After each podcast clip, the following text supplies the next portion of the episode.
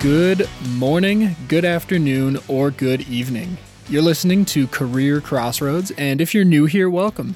And if you're not new, welcome back. My name is Jonathan Colleton, and this is my podcast where I talk to one person each week to find out all the decisions that led them to their current career. This week, I speak to Yemi, who is an economist who lives in Edmonton, Alberta, Canada. But Yemi's from Nigeria, so how did her career path take her all the way to Edmonton? Let's listen in and find out. And when she's done, as I do every week, I'll share some things that I think we can learn from Yemi. Yemi, welcome to Career Crossroads. We've been dealing with a little bit of technical difficulties, but we have solved it and we are good to go. Exactly. Thanks for having me. I'm really excited that you wanted to be on this show. So we got connected at VidFest, which was mm-hmm. a conference we both attended about a month ago, right yeah. now, and uh, four or five days long. I had a great experience at VidFest. Me too. Me too. Um, yeah. It was it was so valuable. I got to see all these great sessions about how to try and turn a podcast into maybe a video podcast, and you know, uh, leverage different social media platforms and stuff like that. So super yeah. valuable. And on top of that, I met you and somebody else who's going to be interviewed for this podcast. And nice. when you reached out and you told me you had this podcast that you were doing, and I listened to it, and I heard that you had a good recording microphone. And then I looked you up on LinkedIn and I saw what I saw enough to be like, oh wow, I got to talk to her. This is going to be interesting. so, so I'm super thrilled for us to to chat today. Mm-hmm. So, I always start off with all my guests by just talking a little bit about kind of your background and because we usually start our career path somewhere towards the end of high school, I like to know in high school, what were you like? Where were you living? What influenced you? All that kind of stuff. Oh, for sure. Again, thanks for having me. So I am Nigerian by birth. And of course, that's where I grew up. So, um, I went to a high school called Queen's College, um, Yaba Lagos. Yaba Lagos is a location where it is, and it's in Lagos, Nigeria. And so it was a boarding school. It wasn't a school where you go home and come back. You stay there for a couple of months and then you go home. And there was a day aspect where you had some students who would go back and forth, right? Um, so those are the students who primarily live in Lagos. But because I lived in a different city, I was a boarder. And so in high school, I was, I think I'm pretty much the same as I am now. Um, a little bit rambunctious, a little bit nosy, but sometimes quiet as well. Just a little bit of an ambivert. Um, but even then, if I said I knew what I wanted to be when I grew up, I would be absolutely lying. I knew I wanted, I'm driven and I knew I wanted to be successful in whatever I was going to do.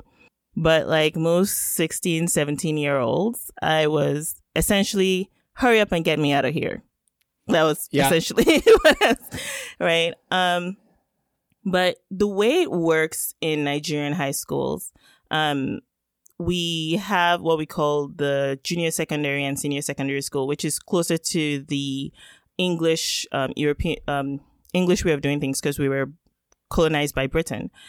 Um, so in the senior secondary school, which I believe is close to the senior high um, over here in Canada, um, you get to choose whether you want to go down the science path or the more arts path.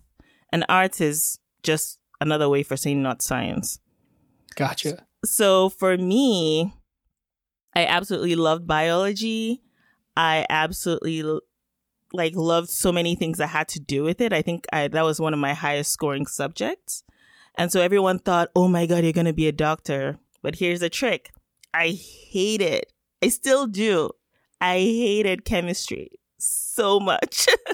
yeah, that uh, being a doctor, from what I have uh, taken from talking to other people, requires yeah. a lot of prescribing medications and things exactly. like that. And that requires an understanding of the chemistry of those medications. Exactly. So I certainly see how that's a barrier to being a doctor. Yeah, I could do it. I just hated it. And I'm not sure how your listeners feel about stuff like this, but for me, I'm a little bit of a visual learner. Right? With biology. I'm the same way. With biology, I can see it, I can touch it. If you tell me you have your eyes, you have your, you know, all the parts of it, you know, your nose, your mouth, and I could visualize it. With chemistry, you have these things that are supposed to be round and they have atoms and like all the things. I'm just like, why is this thing binding with this other thing? Just stop. right. Anyway, before I ramble on too long, essentially, um, at that point, I decided I was going to do the arts route. I still, I still read uh, a lot about like biology and I find it still fascinating because I, I, I still love it. But I went the arts route with a focus on accounting and economics simply because I didn't want to deal with chemistry anymore. I was done. yeah. It's, uh, it's interesting when you have to kind of make that call. Like, do you want to end up studying something that you're going to regret years later because, well, you know, it would lead to a good career. It's, you're not going to be happy doing it. Right. Mm-hmm. So you end up picking, uh, what'd you say? It's, it's the arts route and it's finance and accounting. Yeah, there was arts. So the science route takes you biology, physics, chemistry. Um, but the arts route. Now, I have a funny story about that.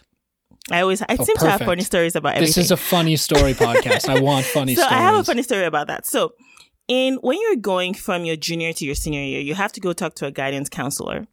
And so what the guidance counselor does is that they let your parents sit outside because it's supposed to be your choice. But we all know your parents talk to you before you get there. We all know you get the ears drawn. Yeah. You know, you're going to be a lawyer, you're going to be a doctor, you're going to be an engineer. So what had happened was because, as I said, I am a little bit not a little, a little, kind of, I'm still a little stubborn, maybe just a little bit. So I remember just before we went in, cause, you know, I was killing in biology, but so my mom was like, you know, we really like you to be a doctor. I was like, mm-hmm. My dad was like, yeah, yeah, yeah, we should do this. I was like, mm-hmm. So of course, um, they don't typically let the parents inside. My mom is super persuasive. She kind of got in, but they were like, okay, you come into the room, but you don't talk because we have to talk and counsel her. And then it has to be her choice. And so being the human that I am, before we got in, I was like, oh, sure, I'm going to do the medical route. Yeah, sure. And as we got in, the first thing I said was, and I looked, I had this ridiculous smirk on my face. I looked at my mom because I knew she couldn't say anything. And I said, economics. and you could see her face like it was like so. So they're actually sorry, are they in the room with you and they just aren't supposed to say anything? They're not supposed to say anything. oh my that's uh that's uh yeah, that's a bit different. Uh that is not what my experience was like visiting my guidance counselor in high school. So like what is the percentage of parents who don't say anything? Do they get kicked out if they say something? They're typically not even supposed to be in the room, but oh, I think my okay. mom was super persuasive and she got into the room. I think sometimes gotcha. they allow, as long as the parents promises to keep quiet. Yeah, um, and so you knew that she wasn't going to say anything. I knew you were gonna. I you knew. were gonna do what you wanted to do. I did. So I was like, economics, accounting, literature. oh yeah, literature. That's like the farthest thing from doctor. and then um, I could see she was getting so mad. I was like, oh my god. But you know what she now said? Like towards the end, she now said, um, she's like, oh, excuse me, can I talk? And the lady was like, fine, sure. And she's like, can you leave one spot for me? So you have to choose nine courses. But before your final, final exam, which is what I think here it's the, I don't know if it's SAT in Canada because I didn't do high school here, but it's close to what we call your school leaving certificate to leave high school to get to university. Yeah, it'd be SATs in the US. In Canada, okay. we don't actually have a test like oh. that when you leave high school. You just apply to each university or college you're interested in based on your high school grades. Oh, that's yeah. even better. Lesson so, learned. Exactly. So, um, the school leaving certificate, which would have been equivalent to the SAT, um, I think we had to do, you had to take six I think it was six courses that you had to sit and write. If I remember, if someone in Nigerian hears and is not correct, it's been a long time since high school. Um, so it's six courses or so. And then you had, but for your three years before getting there, you had to take nine courses and you could drop one each year until you got to the course six or so that you had to take for your exams. And so I kept going and I could, you know, the funniest thing is you could kind of see the thought part, patterns forming in my mom's head. Like you could, I could see her thought patterns forming and she's like, okay, can you please leave a spot for me? And it's a course she can drop. My, t- my counselor was like, okay, sure. So at the end, my mom, my mom looked at me and she smiled. You know the kind of smile like after I'd been being smirky and everything. So she smiled and she's like, further mathematics. So further math is the furthest thing from the arts field, but it is also advanced math.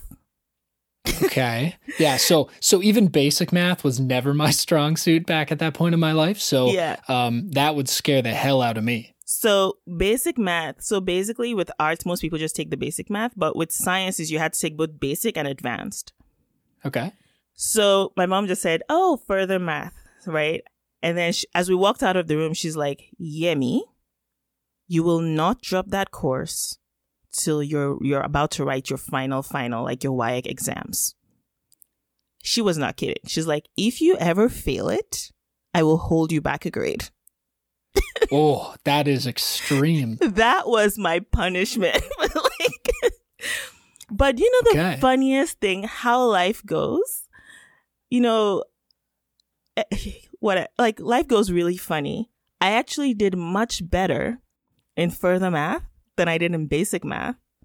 And I'm not Huh. sure why. Maybe it was a fear of my parents. Yeah, I'm gonna. I don't know you that well, but I'm gonna put that one right up there. or it was just the idea like it was for me i just found it like i don't know i did much better in further than basic math and as i've gone on in life especially as i went further and went into economics as a field that was more helpful than basic math because core economics is advanced math Hmm. which i didn't know- know, but you know Yeah, anyway it's that's funny. my I- funny I- story no, that's a good. That's a good story, and I think like one of the things I'm realizing hearing that that's probably the longest I've spoken to anybody so far about high school.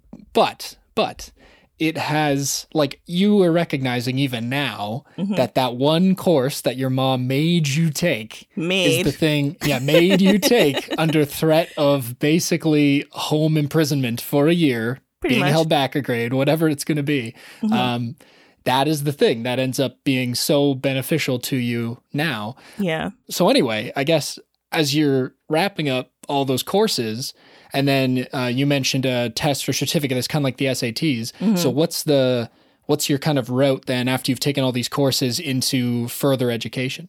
So after I took those courses, what I did was I um so the way it works, so I never really really intended of unschooling abroad for my university, but the Nigerian education system has its own faults where sometimes getting into university can be super hard or you know the university goes like sometimes on strikes and things like that.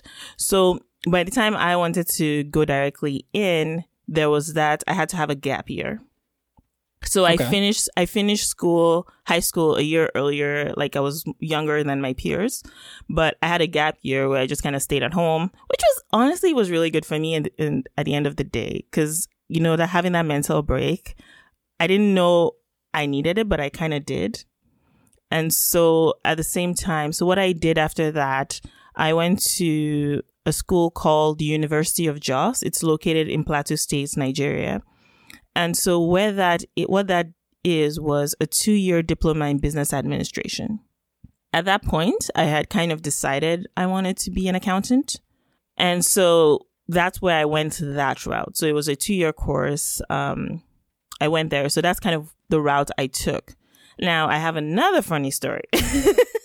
Okay. I, I have them. It's like I have pivotal points in life, right? before before you just get into that, what would be Mm-hmm. the age you would have been when you finished that two year diploma? So I finished a two year diploma. I would have been 20. I would have been 20. Okay, so it's pretty much similar to if, Mm-hmm. if you're in high school in Canada, went to college for two years, you'd come out at 20, give or take. So I just wanted Yeah. to see if it all lined up. All right, Yeah. funny story. Yeah, so I would have been 20 when I came out. And it was interesting because at that point I was super gung ho about being an accountant, you know.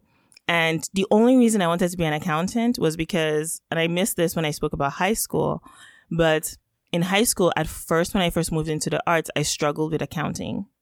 But the problem was when I went to meet my teacher, he had a preference for a certain set of students who were paying him for extra lessons. Okay. so I, again, I said stories. So this this teacher, and I remember his name, but I won't say it. Um, mostly because it's burned into my memory because I had this like resentment. Um, so there were students, so you could. I don't even know him. I'm already resentful. So there are some stu- there's some teachers that would take you extra lessons, you know, to help you bump up your grade or not to bump up your grade, but just to help you b- do better. But I found that every time I went to ask him questions, he wouldn't be as responsive. Then he would be like, well, you should come for like the extra lessons and stuff. I'm like, I don't want to pay you for something that should technically be your job. Mhm. Again, I said I've always been stubborn, probably always will be. And so what I did was I essentially ended up teaching myself the course. And so because of that, like I learned it at my pace because I could visualize it my way. Um, I became really good at it to the extent that I kind of wanted to do it like in your face, you know? I'll show you. I'll do it on my own. Exactly. So when I went, by the time I went to this diploma program, um, I was like, oh, I really like accounting. I'm really good at it. I'm just going to do it. But two things happened. So I saw this picture, cartoon depiction of an accountant with suspenders and a little bit of a hunch over a bunch of papers somewhere in the basement. And it was like supposed to be some kind of cartoon depiction of an accountant. I was like, I don't want to look like that. So that was the first thing. It was in a newspaper. And the second thing is the lady I was living with, um, her mom is an economist and she's a PhD in economic economics. And so she made this comment about how not everyone could make it in economics because it's not for everybody. It's only for the elite of the most elite. And I was like, I could do that because we're having a conversation. I was like, I could do that. She's like, no, you know, like just not that you couldn't do it. It's just like accounting is the easier route and economics probably not. I was like, what are you talking about? So I held that in my heart. I finished my course. And so that, that was the two, those, those are two things that eventually played into my decisions when I got into university proper after Okay. the diploma. Okay. So, so yeah, you have these interesting experiences of things you saw and things people said to you, Mhm. and you do that two year business diploma.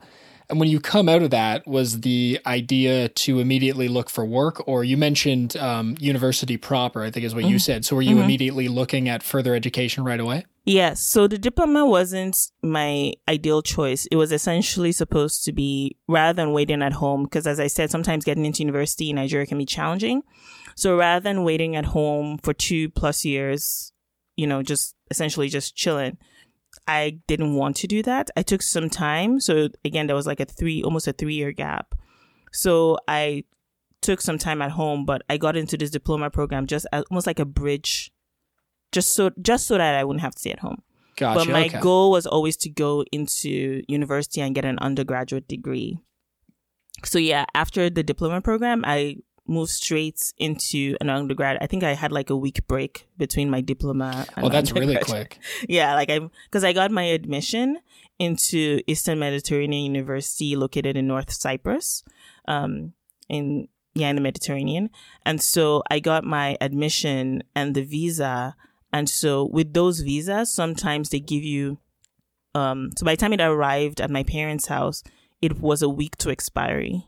Right. So, So you I got get essentially there just- to s- Yeah, so I, I had to get into the country before the visa expired. So I essentially which just is like so like that's a fascinating story because I'm sure there's a lot of people that listen to this who've never had anything like that happen to them. Um, Mm-hmm. yeah. a lot of a lot of the friends I was interviewing when I started this podcast were people who went to university with me, and they weren't people who were worried about international student visas or anything like that. So that's a totally different experience. Mm-hmm. Yeah. I do want to explore how did you end up picking Cyprus to go for university? Because there's got to be a story there, and There I know is. this because I mean, like Cyprus to me.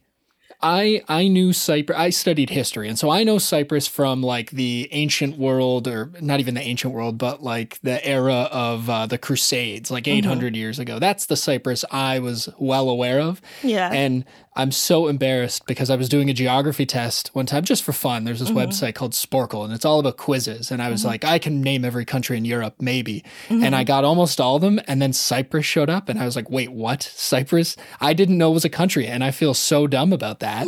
um, but that's just me. That's my funny story. So, how did you end up picking Cyprus?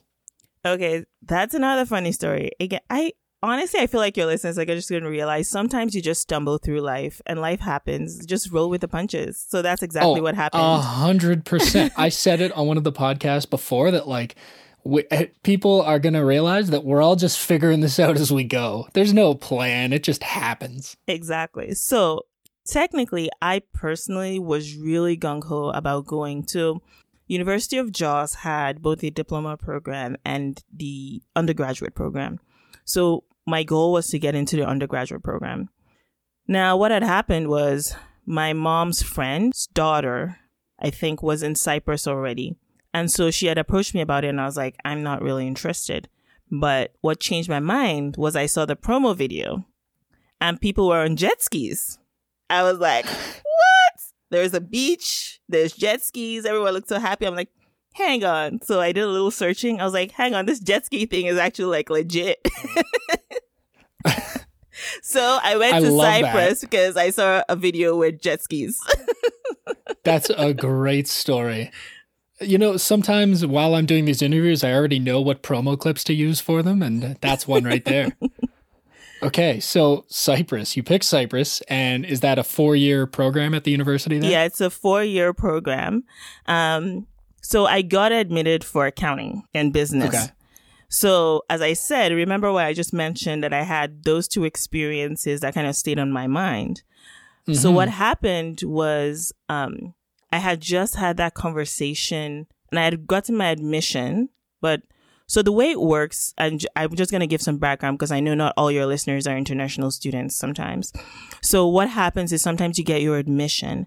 And so when you get your admission letter, there's a lag between when you receive your admission and when you can go.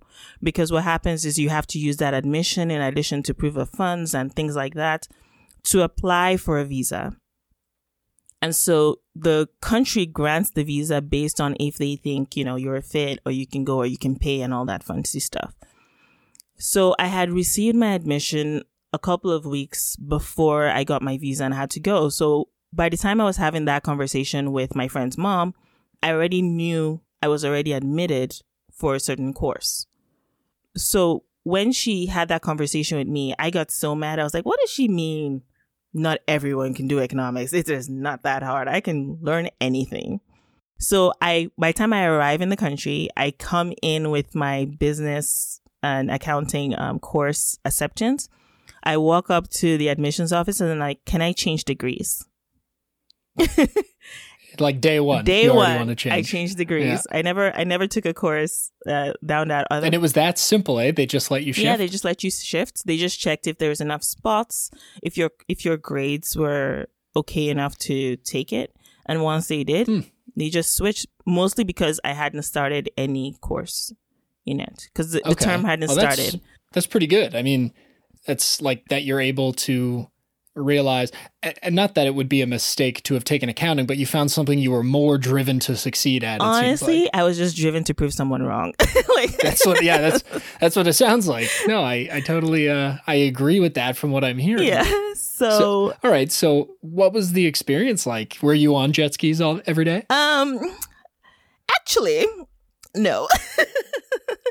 um, Wow. I- it was funny because when you live, it's the same with any place. I'm sure some people have lived in Toronto for years and never gone on the CN Tower.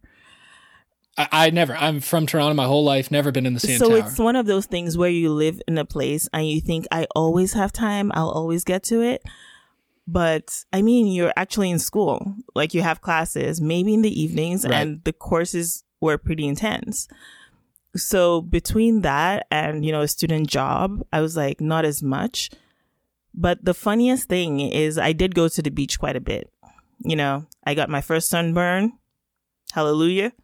but yeah, I, I, I went to the beach quite a bit. Jet skis, no. I did go, you know those paddle ones where you can paddle and you look like a swan? I did that one. like a like a paddleboard. Yeah. Well, not a paddleboard. You sit in them.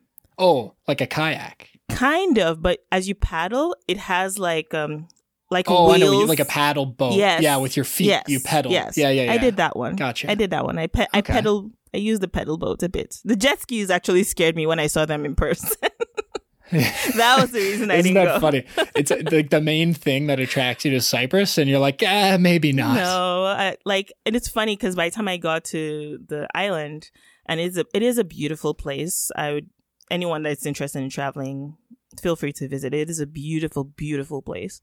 Um, so, but by the time I got there and I saw the large expanse of the Mediterranean Sea, I was like, nope, not today, Satan, not today. so I paddle, Yeah. I paddle close, I paddle close to shore and not any further.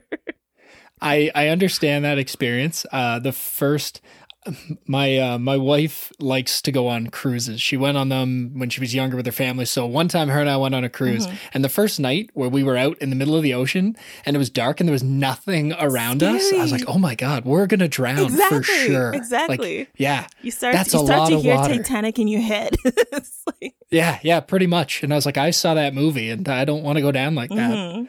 So yeah, that was Okay. Cyprus was was good. I've made like obviously like most people that will go to undergraduate degrees, I've made you know lifelong friends.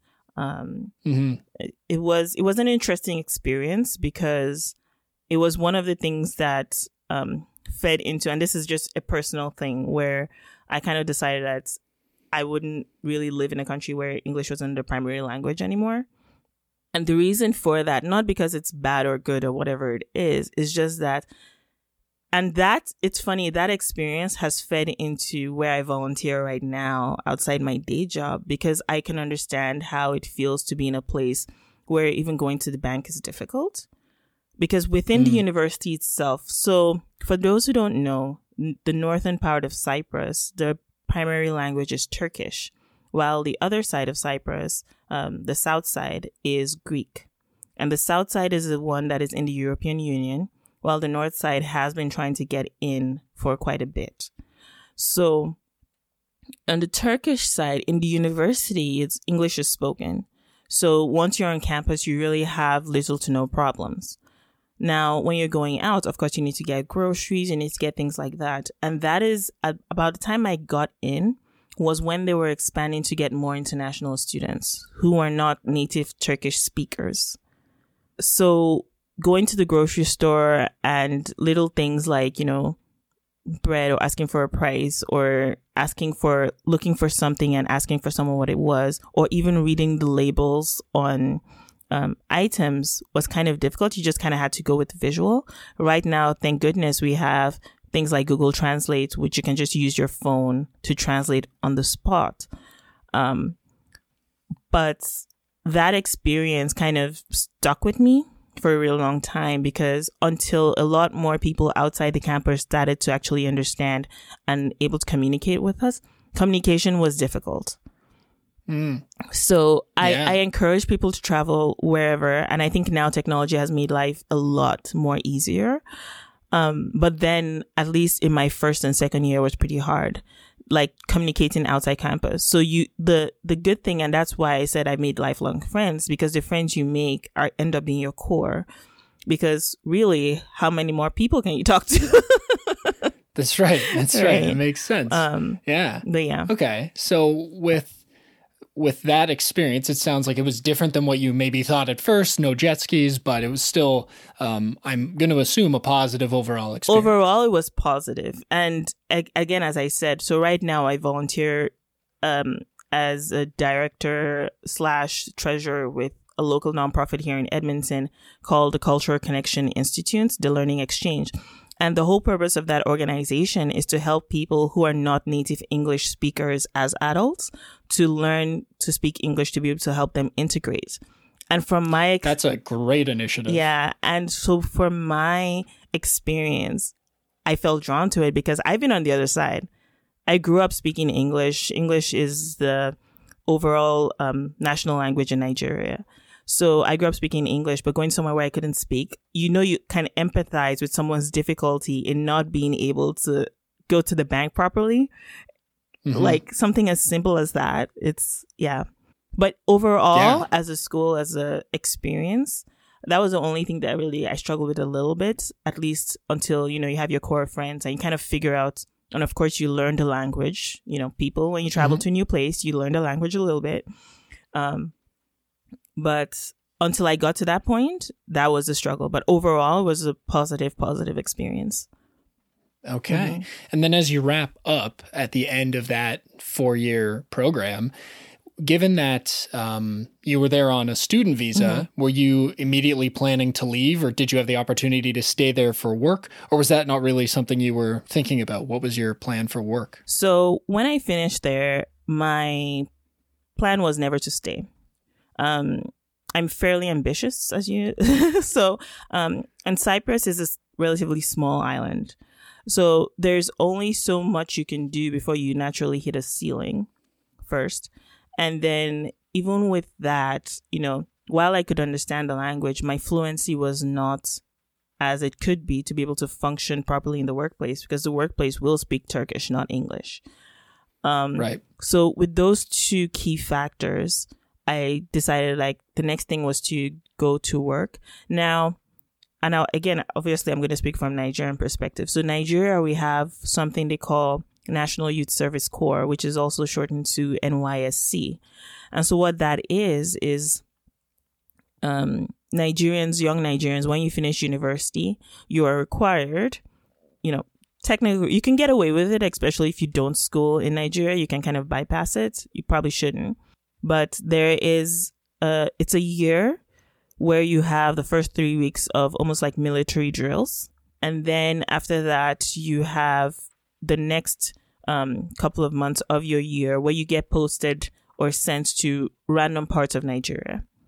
The idea is to be of service to your community. So you, it's not like you're getting like a really well-paying job.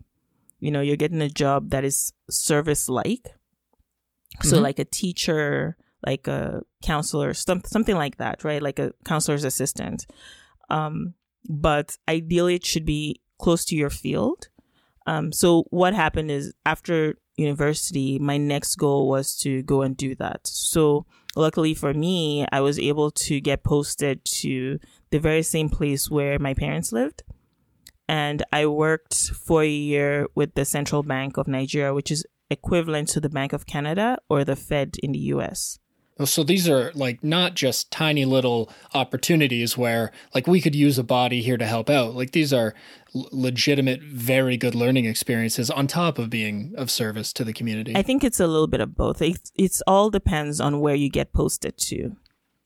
Okay. Or if you have a call letter, so which would mean that you may have inter you may have um, interned with an organization and they want you back. So you can, ha- if ah, an organization actually requests you, they would, it, it makes their job easier in kind of sending you somewhere. So they just say, go there. Um, mm-hmm. but at the same time, it could also be that, um, you just get lucky when you get posted, right? Some people gotcha. get posted to really, really, really remote villages. Some people get posted to big cities. Some people get posted to small struggling organizations. Some people don't. So it actually just, it varies very, very widely. Um, I would say I was lucky and even blessed to be able to work to get the opportunity I did um, to work with the organization I worked with. So I worked in a microfinance department, so which is not a thing I think that is big here. But essentially, what microfinance is is you're giving small loans to people who may not necessarily have a regular bank account. So this is like rural gotcha. rural, com- rural communities. Oh, that's that's interesting. Mm-hmm. Yeah, I, I'm not economics is not my area of expertise here in finance, so I am I can't speak to that. But uh, all right, so that's a, a one year. Um, well, you said it was like three weeks of military, not military training, but like drill training. Yeah. And, well, and you then... stay on a you stay on a military camp. It's kind of a military okay. camp. Um, but they call it NYSC camp because you're not really in the actual military camp, but it's militarized. Sure. Um, you stay there, you wake up in the morning, you do your marches, you know, salutes, and then you, you yeah, go yeah. for things like hikes and all that stuff. I mean, so there is very military style yes. training components yes. of that. Okay. You don't you so don't use any do firearms, that. but just the, everything else. Gotcha. Mm-hmm. Okay. So at the end of that uh, one year experience, how, is it like do you have the opportunity maybe to stay and work full time at the bank or were you looking to just you've said you're very ambitious and i believe it from everything i've heard you say so what were you i have to imagine there's like a bigger thing on your mind about what you're going to do so personally i wanted to do a master's um the idea is you could. So the way it works is some organizations, you know, they would say, oh, stay behind. You know, we really like you. They'll give you an offer letter. Your contract is always going to be for that one year. Now the organization has an opportunity to hire you after that if they so please. Um, with that, I know the central bank was one that was really competitive. However, I really wasn't interested because what I wanted, I'd always wanted actually was to do a master's degree because um, I wanted like an advanced um, degree and I wanted one in economics. So, having done an undergraduate in economics, I wanted a master's in economics. So, ideally, I had been applying to different schools and that's how yeah. I got admitted into Carleton University in Ottawa. That's how kind of how I ended up in Canada. So I got admitted okay. into Carleton University in Ottawa for a master's in economics. And so right after my um, youth service, which is what it's called, I went straight to start school again. okay. So I I want to pause there before we get into kind of what that was like and where that led you because I want to know at the time mm-hmm. when you were wanting to do the Masters of Economics, mm-hmm. what was the hope in terms of where that would get you? Like, did you have a specific job that you wanted and the Masters was a requirement to get that job down the line? Or did you just think, if I get this good degree, mm-hmm. good opportunities will come to me? I this is still ambitious and I've kind of changed my mind now. not necessarily because it's ambitious, but because I've learned more things where I think I may not enjoy it as I thought I would. But essentially what I had done, there's this really, really successful economist Nigerian. And I'm not sure if you know who she is. Her name is Dr. Ngozi Okonjo-Iweala. And it was interesting to me, and that's why it's always important to have representation. Representation, you don't know who is touching wherever in the world. Right.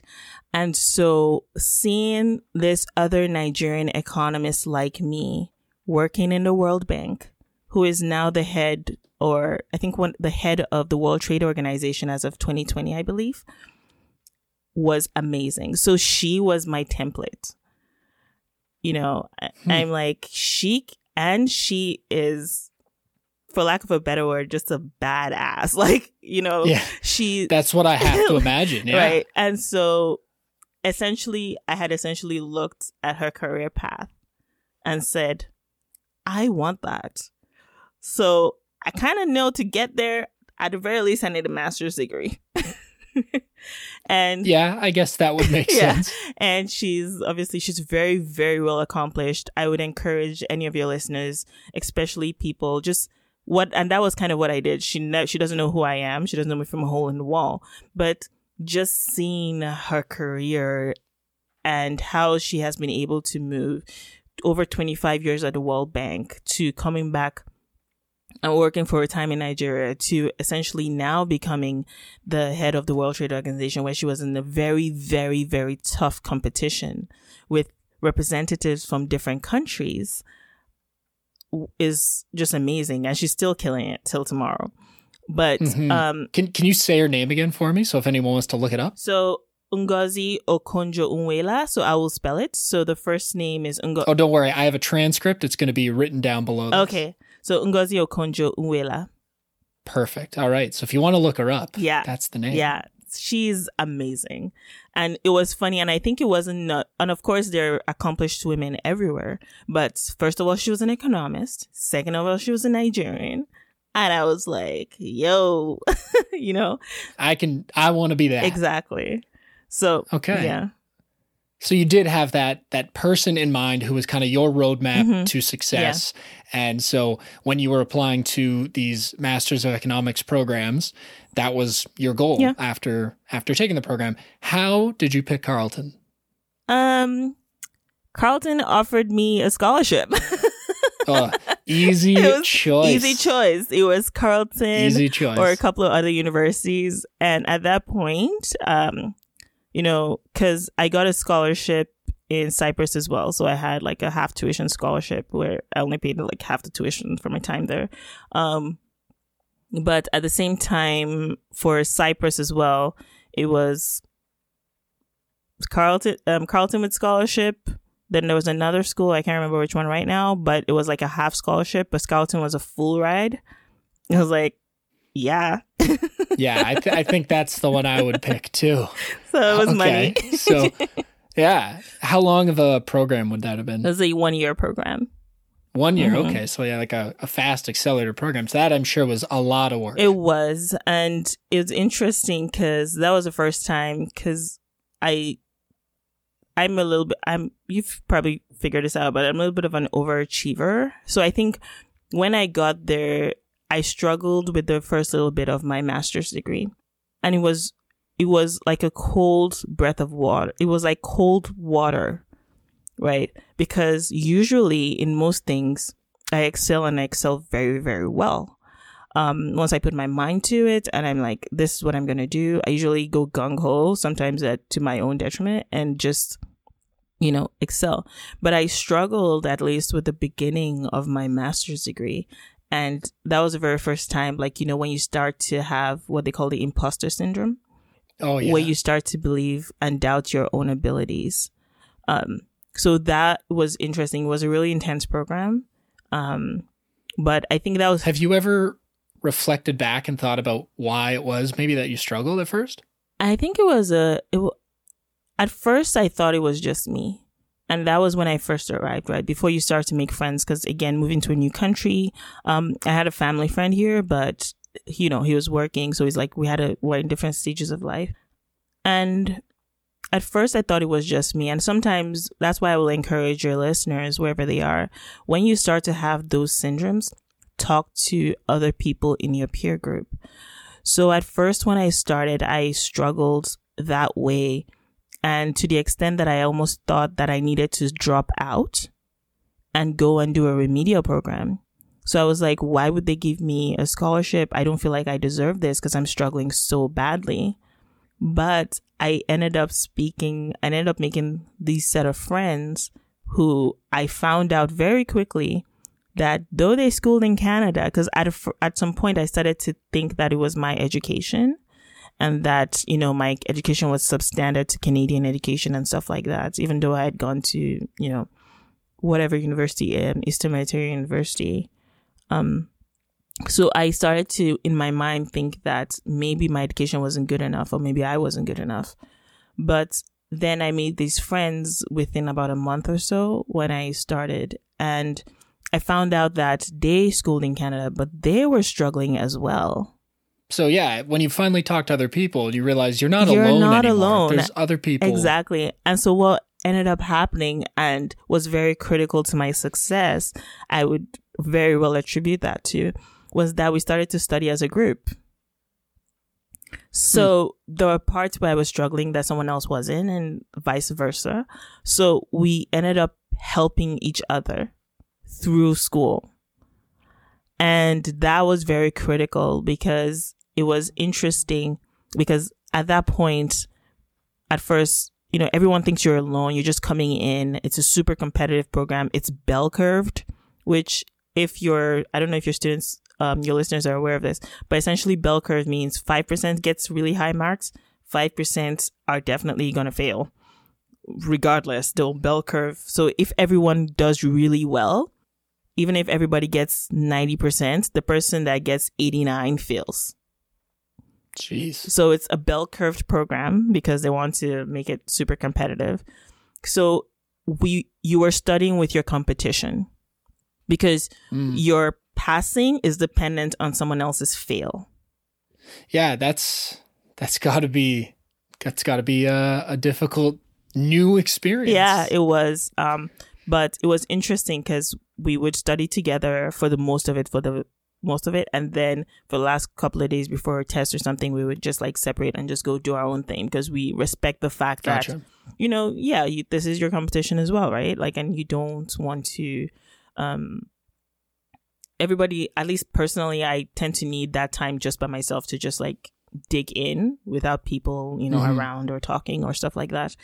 But yeah, it was a different experience. Um, and the reason I brought up that imposter syndrome is because I know a lot of people struggle with that, especially going into a new university or a new grade or a new something, new job. You know, sometimes just talking to someone. You don't even have to talk to someone in that same situation, but appear in a different university or something that you can empathize with or talk to to just kind of pull that out, right? Mm-hmm. Definitely. Yeah. So with that experience, you get through that one year program, mm-hmm.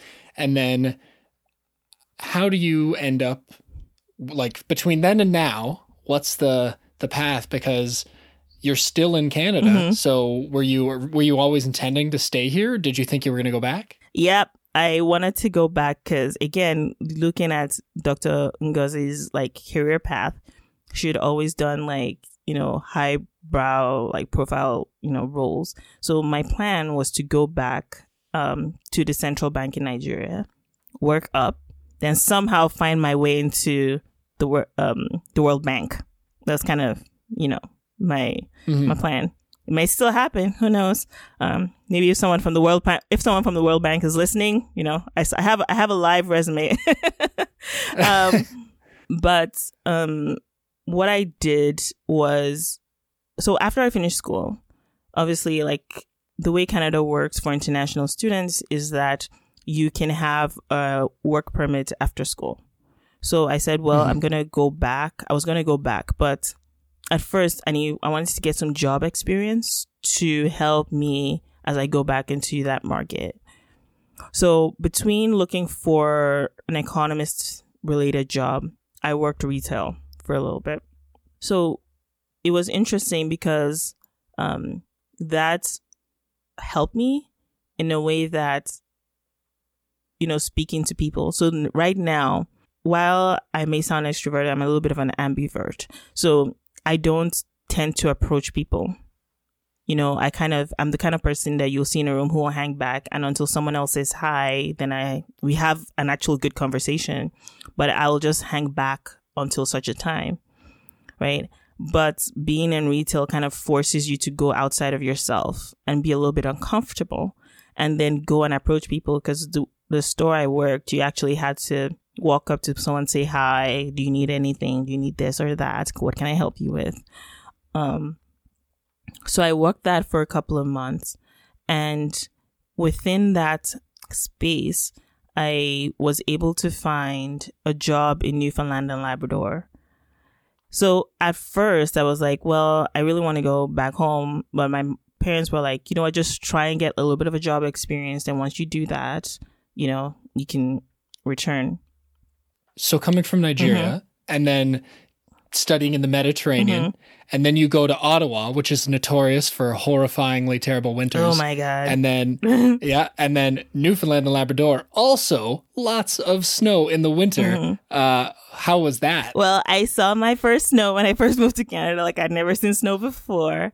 Um, which was an interesting experience. So here's the thing, right? Like when I saw it, because I remember I was in, I was studying in the TA's room, the teaching assistants room, and I, it was in October. It was close, almost, it was almost Halloween, and so snow just started falling. I was like, "Oh my god, snow!"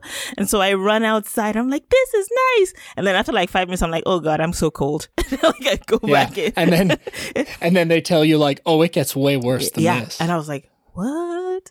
But then it was a li- it was like almost like culture shock. So you get culture shocked different yeah. ways, right? And so that yeah, was yeah. like culture. I was like, why is it so cold? And I remember when I first moved, there was this guy. I won't say his name because we're still friends, and he was he was it was funny because when I first moved, I was like, oh man, how cold does it get and stuff like that. Like I've never really experienced extreme cold. And he's like, oh, your eyeballs are gonna freeze. I was like, what? And he's like, no, your eyeballs are going to freeze, your fingers. Oh my God. So everybody wears like goggles. So for the first couple of days of winter, I had gone and bought ski goggles and I was walking around in those. It, he was oh, playing yeah. a, he was playing he, a prank. I, I he got you good. I was looking around ski, but then I realized no one else was wearing them. I was like, why isn't everyone else ice freezing?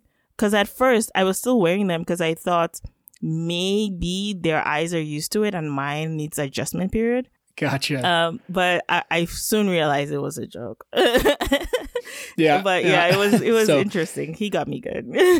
he got you good. Okay, so so anyway, this job Mhm. uh, out on the East Coast, what was the job? It was an economist role with um, the government of Newfoundland and Labrador. It was a internship program. I don't know if they still have it, but the way it worked is that you work there because what they were trying to do was recruit and train for the next generation as some of the workforce becomes older. Hmm. So the idea is they recruited from all over the place, and you would work for a two-year contracted period, um, with the opportunity for an extension or a permanent role, um, with the government. So I worked with the Department of Finance as an economist for two years. Okay. And I'm always curious whenever people move somewhere far for jobs because, like, I grew up in Southern Ontario, and so I never had to move more than an hour Mhm. for work in any direction. But when you're moving, like, provinces, is there any specific draw? Like, did that role interest you specifically, or is it one of those things like you were looking for work and that was the first opportunity that came up that was like, oh, I can do this, I'm going to take it? It's a little bit of both. So I was looking for work at the time. I think I had even gotten interviewed for Target, which thank God I didn't get because you know they're not here. Oh, yeah, they're not here anymore. you know. Yeah, for anyone listening, Target Canada closed in under two years. Yes, did not survive. It did not survive. Um, so I had even interviewed for a business analyst position at Target, like things like that. That was a good interview experience, I gotta say. Honestly, people, it was a good interview experience. They flew me out from Ottawa to Toronto and picked me up in a limo. I just have to say that was so nice. that's, that's, pro- that's probably they so- burned through all their cash. Probably that's why they closed. Yeah, I guess so. And that's why their prices were so high that nobody wanted to shop there. probably. Um, so I had interviewed for Target, so I'd looked for a couple of other jobs. And personally, I'm a person of faith, right? So I'm a Christian by religion. And so at the time when I didn't get the Target job, because I so thought I was going to get it, I mean, why would they fly me out and not give me a job? Like, right. Crazy? So I remember when I did not get the job, I was so heartbroken. And so I had seen this job in Newfoundland and I was like, I don't want to go to Newfoundland. It seems so small. There's like, it's, you know, it just seems so over there. Right. And I was, I'd already gotten slightly comfortable in Ottawa. I'd moved a lot in my life. So I was like, eh, I don't know. I probably want to sit still for a bit. And I remember that day I was, after I had not gotten the Target job, I actually applied to Newfoundland job in anger Oh, because I was really ticked off and I was like, whatever, I'm just going to send out the resume, whatever. And I remember just about, I was about to go for a movie. The job was closing at 12, the movie starting at 10. And at 9.45 ish, I hit send on the application. And I was like, what? And I forgot about it because I just did, you know, when you're just like, ugh, you know, Yeah. what's the worst that could get it. happen? They're not going to take me anyway. And so I like sent it. And two weeks later, I got an interview notification. Did uh, did they fly you out there oh, for that God, job? no. You know, Or government's not going to do Skype that. interview? Skype. it was a it was a Skype interview, and and I know I missed this when I was talking about my um, master's degree experience. So while during my master's, I also had a couple of jobs. One of those jobs was as a program assistant for an evalu um for an evaluation organization. So this is African Evaluation Association. Um, and so one, it was interesting because I took the job obviously for the cash. Um, but that one of the things the job afforded me was a trip to Ghana for a conference. And so it was interesting because one of the reasons, among other things, that my resume was picked for the Newfoundland job was for evaluation and for the experience I had gotten just taking that job. Yeah. So like you don't always know. You don't always what, know. Uh, smaller things Mhm. on your resume are being looked at, right? Like it's your your degree is really important, but it was that one job you did that was really what they kind of targeted. Because they were looking for an economist who understood program evaluation. oh. Their requirements were very niche. And I didn't Yeah. fully realize it, to be honest. I was, I really did apply in anger because I was like, oh, whatever, you know, the job I wanted. I mean, the, the Target office was so fancy. oh my god, I really wanted it so bad. Uh, they had like a game room with like PlayStation. Is that the one in in uh, Mississauga? yes. Yeah, their head office Oh, right off the 401. My lord, Yeah. it was so fancy. Um, so at that time, you know, I just sent out the application. Um, but it was interesting because the role they interviewed me for was an economist with an understanding of evaluation, which I had picked up because I was working with the president of the organization and I had to read a lot of papers.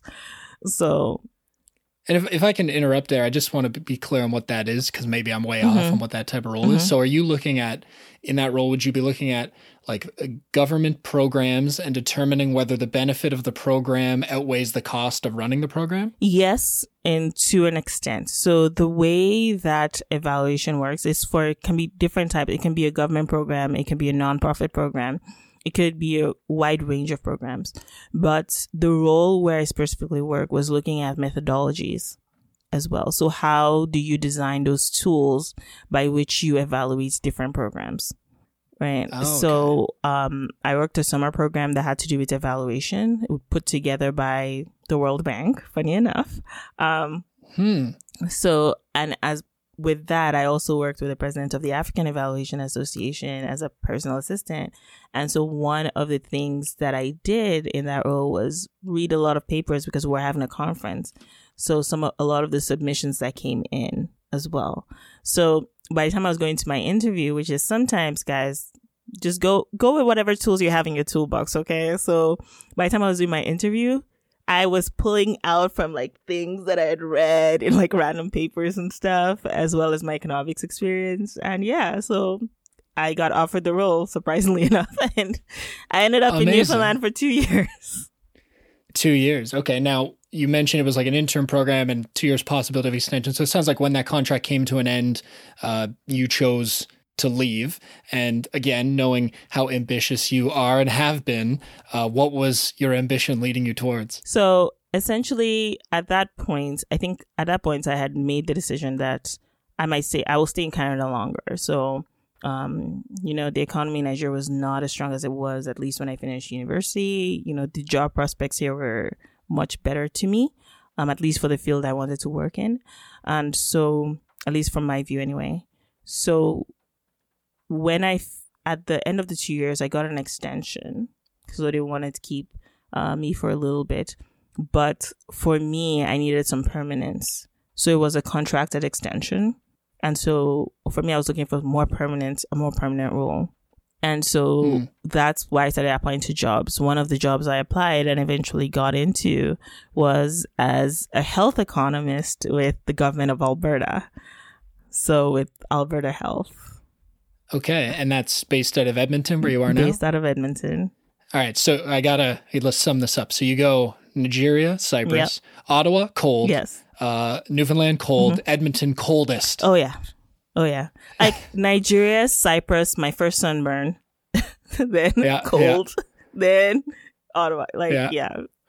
Okay. Now the shift to like you said you were looking for something more permanent, Mm-hmm. right? So was the type of work you were doing I mean, you went from um from more finance side to to health, Mhm. right? So now the the type of work you're doing obviously there's got to be some similarities there. Um but did you find it to be a big shift to go from one to the other? Yes. Um so the beauty of economics and I'm a big advocate for economics as you will probably hear as I go through my um career path is the beauty of economics is the fundamentals are essentially the same. And I think it's with most courses, you know, engineering, I think you have things that are, that kind of translate across different fields. The difference between them is subject matter expertise. So, as Mm. some of your listeners are thinking of the career path, don't be afraid to go down one because you know, you can always pivot. As long as you have your fundamentals right, you can always move on or adjust as you learn and you figure life out.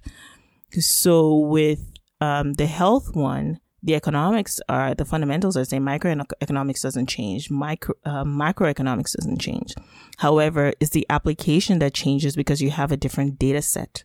Yeah. Okay. Now, that job, being that it was permanent, I have this feeling based on maybe what I saw on LinkedIn that that's not the same job you're in now. no, Or is it? it is not. okay. All right. So, so give me the rundown Yeah. of like from that job, which was a permanent job, Mm-hmm. to what you're doing now. What what kind of things happened that led you? Because you're still in Edmonton, Yes. but you've switched roles. So, what's the story there? Yeah, and I'm still with the government of Alberta, but what I did was at a point, again, I'm I just I'm just a curious human. And so at some points when I felt that I understood enough, you know, and most people will say this, they'll be like, you know, don't stay in a job more than X number of years. You know, stay in a mm-hmm. job as long I, I would say differently. I would say stay Yeah. as long as you keep feeling like you're getting value. So a job is a reciprocal relo- relationship, right? You Definitely. give your time, your knowledge, you get paid, but also you gain knowledge and you gain some value for yourself. Sometimes it's for the next job, sometimes it's just for life. Um, so at the point where I felt I had achieved this sufficient amount of value that I wanted to get, my next decision was where I, what role I wanted to go into. I have several sectors in mind that I know have always interested me. Energy was one of them. And so my current role is as a senior crude oil analyst with the government of Alberta. Okay, so you go you go finance, health, energy. Yes. So you've touched uh, a whole bunch of different, very important, very valuable fields. Yeah, I went That's, from uh, the highest spending category in our budget to the revenue generating category of our budget. Yeah. yeah. Look at that. That's true, right? Yeah. Mm-hmm. So at some point you just got to get into education, and then you'll cover off a whole bunch of uh, different areas. Yeah. Yeah. So again, it was interesting because being because within the Department of Health, I had gone from just a regular economist to a senior economist, right? And so that Mm. means, you know, within that, you had gained a sufficient amount of expertise in that niche health uh, segment. Now, Yeah. going from that to energy, which, you know, I did understand quite a little bit, of course, because um, because I had taken energy economics as one of the some of the courses I had taken in university.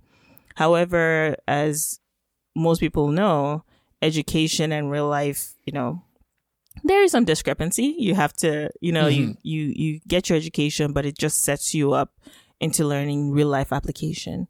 And so going into the energy related role is almost like learning again, which for me was great because I love to learn, but it's a little bit frustrating because you're like, uh, you know, you kind of want to be there already. You want to be the best already. yeah. right? Like it's It's like when you know how good you were at something, Exactly. and then you go to something else, and you're not going to start maybe sort of being as good at it because there's a bunch of new stuff to learn, right? exactly. that's got to be a struggle because like as we've said so many times you're really ambitious Mm-hmm. and so i'm sure you don't like not being good at something Yeah, and that was Yeah. that was a big challenge. I think it was a little bit of a mental shift.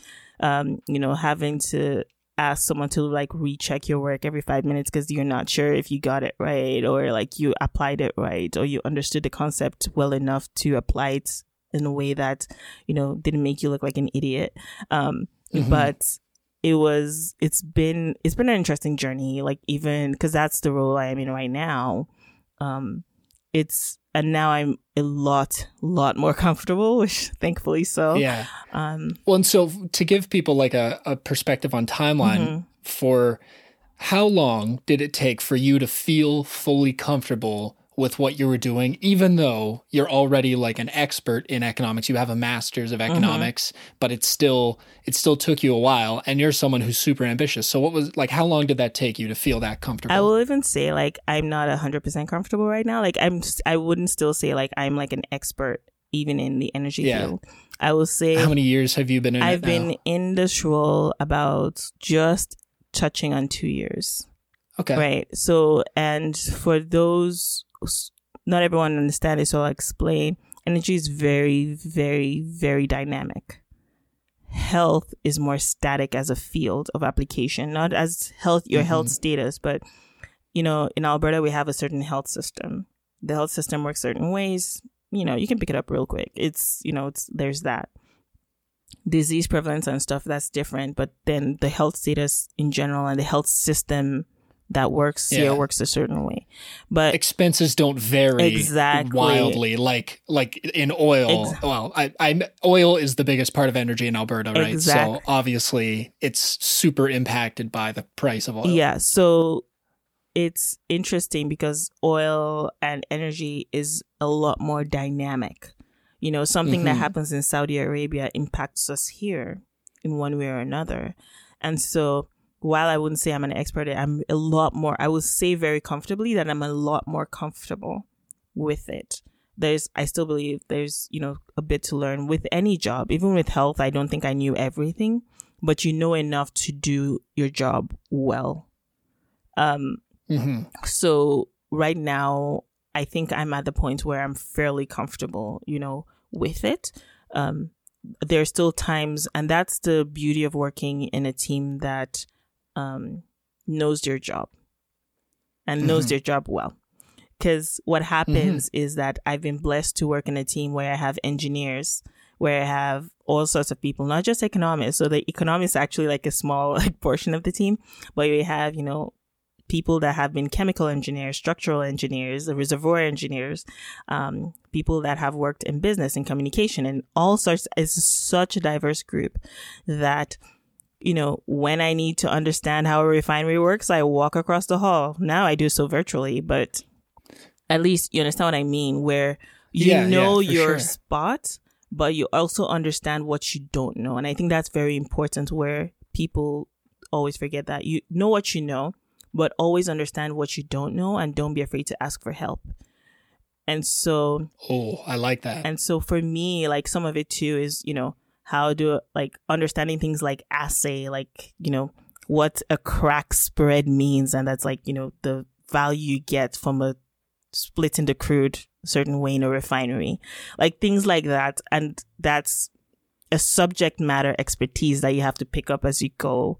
But it also helps to just be, be okay with knowing that you don't know everything, which is for me, it's a little bit of a Mhm. struggle and I'm still learning about it. But at that point, you, you leave people open to helping you because if you keep pretending you know, no one's going to help you. Like they're like, well, she seems or he seems like he knows everything. But, you know, if you just ask like, okay, so how does this work? Can you remind me? And sometimes if you ask someone once and you forget, ask them again. It's okay. yeah yeah definitely that's one thing that um i have i have gone through a bit recently with the creation of this mm-hmm. podcast. Like there's a lot of people smarter at making podcasts than i Mhm. am and um and i i mention the podcast now because now that we're kind of caught up on your career path i also think we should point out that you yourself have uh, not one but two podcasts if not more i'm honestly not sure you're gonna have to so maybe in like a minute or 2 Mm-hmm. tell me about your your little media company that you've got going on and the podcast that you've got going on Oh, thanks. Um, so I run Tunuka Media. That's T U N U K A Media. And it is, the name is a Yoruba word that means open hearted. Yoruba is my mother tongue. And so, um, within that company, I have two podcasts currently, and they're one Africa in My Kitchen, and the second one is called Overlooked. And Africa in My Kitchen is a podcast where my friend and I, and also my co-host, um, we are on a mission to cook at least one meal from every country on the continent. And one one of the things we do as we cook the meal is that we talk about the country, we talk about the dish, we talk about some of their history, and then we use our life experiences. And as you can tell, you know, we have quite a bit. Um, we use our life experiences and help us to, we use our life experience as a way to um, connect with both the country as well as, you know, give our view on what the meal tastes like. So, for example, if you've had, um, mashed potatoes and you taste them and you're like, oh, this tastes a lot like mashed potatoes. You know, not everyone has tasted mashed potatoes, Mhm. but you have that life experience where you've tasted it and you know this is what mashed potatoes sound taste like, and it's similar to this, right? Um, so part of our mission, of course, is to cook a meal from every country, but also to spread more awareness. Because believe it or not, people still think Africa is a country for some reason, right? People say, "I've been to Africa." Dude, what country did you go to? yeah, Africa is far bigger than North America. It is. Like there's way more. Yeah, it's. I know. Um, the map projection we use is the Mercator projection, I think, and it shows Greenland as being like the same size as It Africa, and that's not even close not. to at all representative of the size of Africa. Like it's enormous. So there's got to be separate cultures and foods, like a ton, I imagine. There is, there is, and but one of the beauties of that podcast, and I, I'll switch over to the Overlook podcast um, very quickly. But one of the beauties of that podcast is that as we've gone through this journey, you realize we're more similar than we are diverse. So there's a lot of similarities, and food is something that brings people together. You come together, you have a meal. So part of the spirit we're trying to show is that, you know, in as much as we have our differences, we have things that bond us. Not just as a continent, because the way we structure the podcast is for everyone. I mean, for you to be able to work, walk into your local grocery store and at least find some of the ingredients. You might have to go to some specialty store, but in a way that anyone can bond with it. Because it's made by Africans, but it's made for everyone. Mm-hmm. Right. Oh, that's that's great. Yeah, and so we have the Overlook podcast, and the Overlook podcast is a pet project as well, but it's also um, personally where I was on a quest to start learning more about other countries around the world, right? So, and most of it was from the slight aggravation. I think a lot of things I've done in my life is is based on slight aggravation, but on the slight aggravation in that I found m- quite a number of people don't know what's happening beyond their borders or beyond North America. So at the time where I first conceptualized the podcast, you know, the elections in the US were going on. And that was the initial election when Trump got elected. And so that was all there was on the news. That you couldn't breathe and walk and drop a spoon and then there it is on the news. But there's so many things Mhm. happening across the world. So the Overlook podcast every week takes stories from across the world and highlights them. It's not meant to be a news um, podcast. is not. It is not. But what it's meant to do is spark enough curiosity that people feel more inclined to read more about what's happening across the world. Oh, that's awesome. Yeah. And so I haven't listened to that one yet, but I've listened to Africa in My Kitchen a few times and uh, it sounds delicious, which is a weird thing to say out loud, but that's it sounds delicious. And so my only my only request is that if I ever make my way to Edmonton and you're filming an episode, I would love to come by and taste what I got you, and it'll be good because then you can have someone who has a different life experience explain the meal differently. yes, so that's perfect. I that's got what you. I want. And part of the reason, like Africa in My Kitchen as well, is say, for example, you're going to an Ethiopian restaurant. You know, if you've heard something on our podcast and you see it on the menu, you know, you can try it or that way people don't feel intimidated going into certain places. You know, you could see an Ethiopian pres- restaurant or, you know, an Algerian restaurant and say, you know, I know at least one thing. yeah, yeah, yeah. Ah, I like that. That's great. That's a good way to uh to think about that. So as soon as restaurants open back up more widely again in Ontario, Mm-hmm. I'll have to listen to a few episodes and pick a few restaurants yeah. and head to. Let us know what you think. Thanks. oh yeah, I definitely will for sure. Mm-hmm. Well, Yemi, thank you so much for sharing your whole career experience because it's it's got a lot more countries than some of the other ones I've uh, I've shared on this podcast so problem. far. Um, I really appreciate it though. Thanks a lot. Thank you. And thanks for being And that was the part of the interview where Yemi's mic died. So I guess we got pretty lucky that it died right at the end. But anyway, let's move from this on to the final part of the episode. All right, so that is Yemi's career path Nigeria to Cyprus to Canada for school, and then Newfoundland to Alberta for work. So we know she's ambitious, that much was very clear in the interview, but what else can we learn from Yemi? So, first off, sometimes the thing that you want may have ended up being the wrong thing for you to get. Take Yemi's interview at Target, for example. They flew her out, they picked her up in a limo, she crushed the interview, and she thought she had the job. She thought it was in the bag, but they didn't end up offering it to her. And in the end, that was a good thing. Because, as we said, Target Canada did not survive. And she ended up getting this great job in Newfoundland, which she only ever applied to out of anger for not getting the Target job. But anger is short lived. And do you really think Yemi cares now about the fact that she applied to that job in anger? No. It worked out. She's happy. They were happy to have her. Everything was fine. So if you're in a similar boat and you're just angry that something didn't work out, shake it off. The anger will pass, life will go on, and you will get a different job. And a few years from now, maybe even months from now, you won't care anymore about that job that didn't work out. Another lesson we can take from Yemi is that even with all the ambition in the world, that doesn't make you invincible. Yemi talked about imposter syndrome, which I'm super happy came up because that's something a lot of people deal with in all different areas of their lives. And Yemi had it while in her master's program.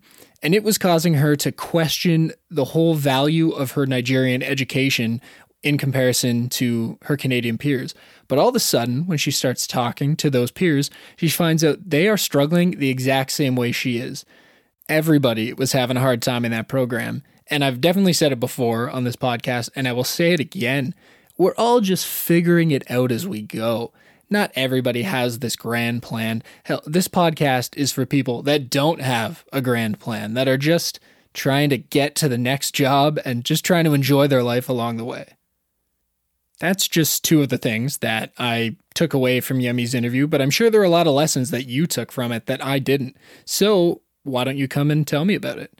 Go join the Instagram page and comment on Yemi's post telling me what you got out of it, or you can go to the LinkedIn page and tell me what you thought there. There are links to both of those things at careercrossroadspodcast.com. And while you're there, I want to draw your attention to the Rate Show tab up at the top. Wink, wink, nudge, nudge. And the last thing you can do while you're there is sign up for my email list, which will make sure that you get updated every time a new episode of Career Crossroads comes out. If you sign up, I will email you next week when I release my interview with Josh DeLuna, a Brit who, despite studying law in university, did everything he could to avoid becoming a practicing lawyer, including moving to a country where he didn't even speak the language.